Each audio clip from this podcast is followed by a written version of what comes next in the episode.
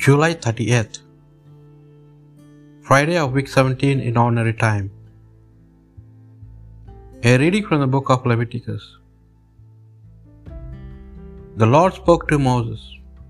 He said, These are the Lord's solemn festivals, the sacred assemblies to which you are to summon the sons of Israel on the appointed day.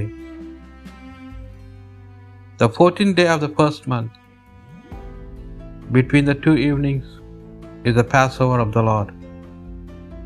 And the fifteenth day of the same month is the feast of unleavened bread for the Lord. For seven days you shall eat bread without leaven. On the first day you are to hold a sacred assembly. You must do no heavy work. For seven days you shall offer a burnt offering to the Lord. The seventh day is to be a day of sacred assembly. You must do no work. The Lord spoke to Moses.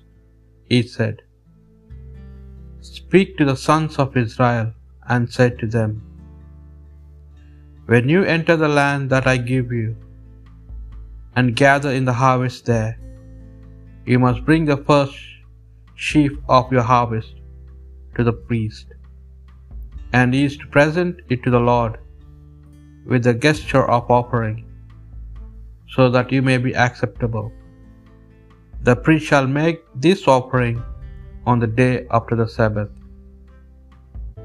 From the day after the Sabbath, the day on which you bring the sheaf of offering, you are to count seven full weeks. You are to count fifty days to the day after the seventh Sabbath, and then you are to offer the Lord a new oblation.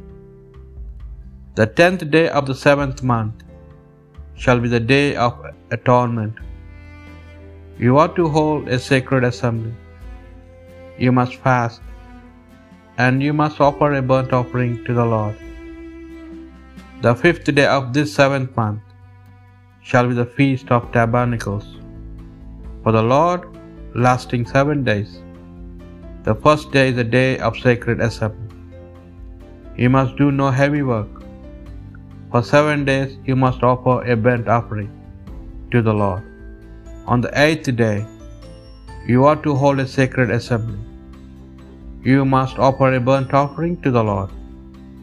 It is a day of solemn meeting. You must do no heavy work. These are the solemn festivals of the Lord, to which you are to summon the children of Israel, sacred assemblies for the purpose of the offering burnt offerings, holocausts, oblations, sacrifices, and libations to the Lord, according to the ritual of each day. The word of the Lord.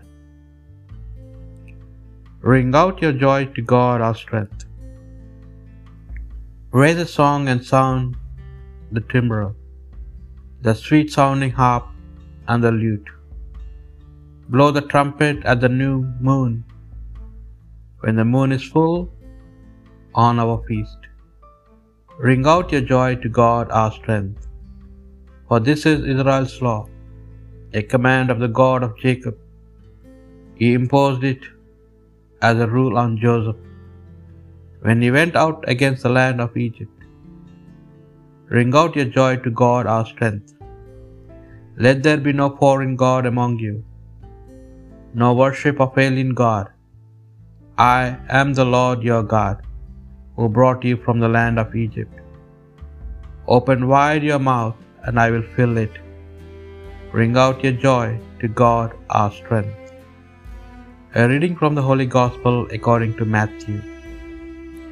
Coming to his hometown, Jesus taught the people in the synagogue in such a way that they were astonished and said, Where did the man get this wisdom and these miraculous powers? This is a carpenter's son, surely. Is not his mother the woman called Mary?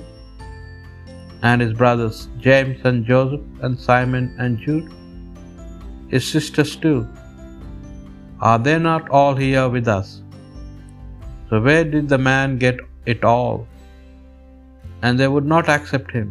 But Jesus said to them, A prophet is only despised in his own country and his own house, and he did not work many miracles there because of their lack of faith.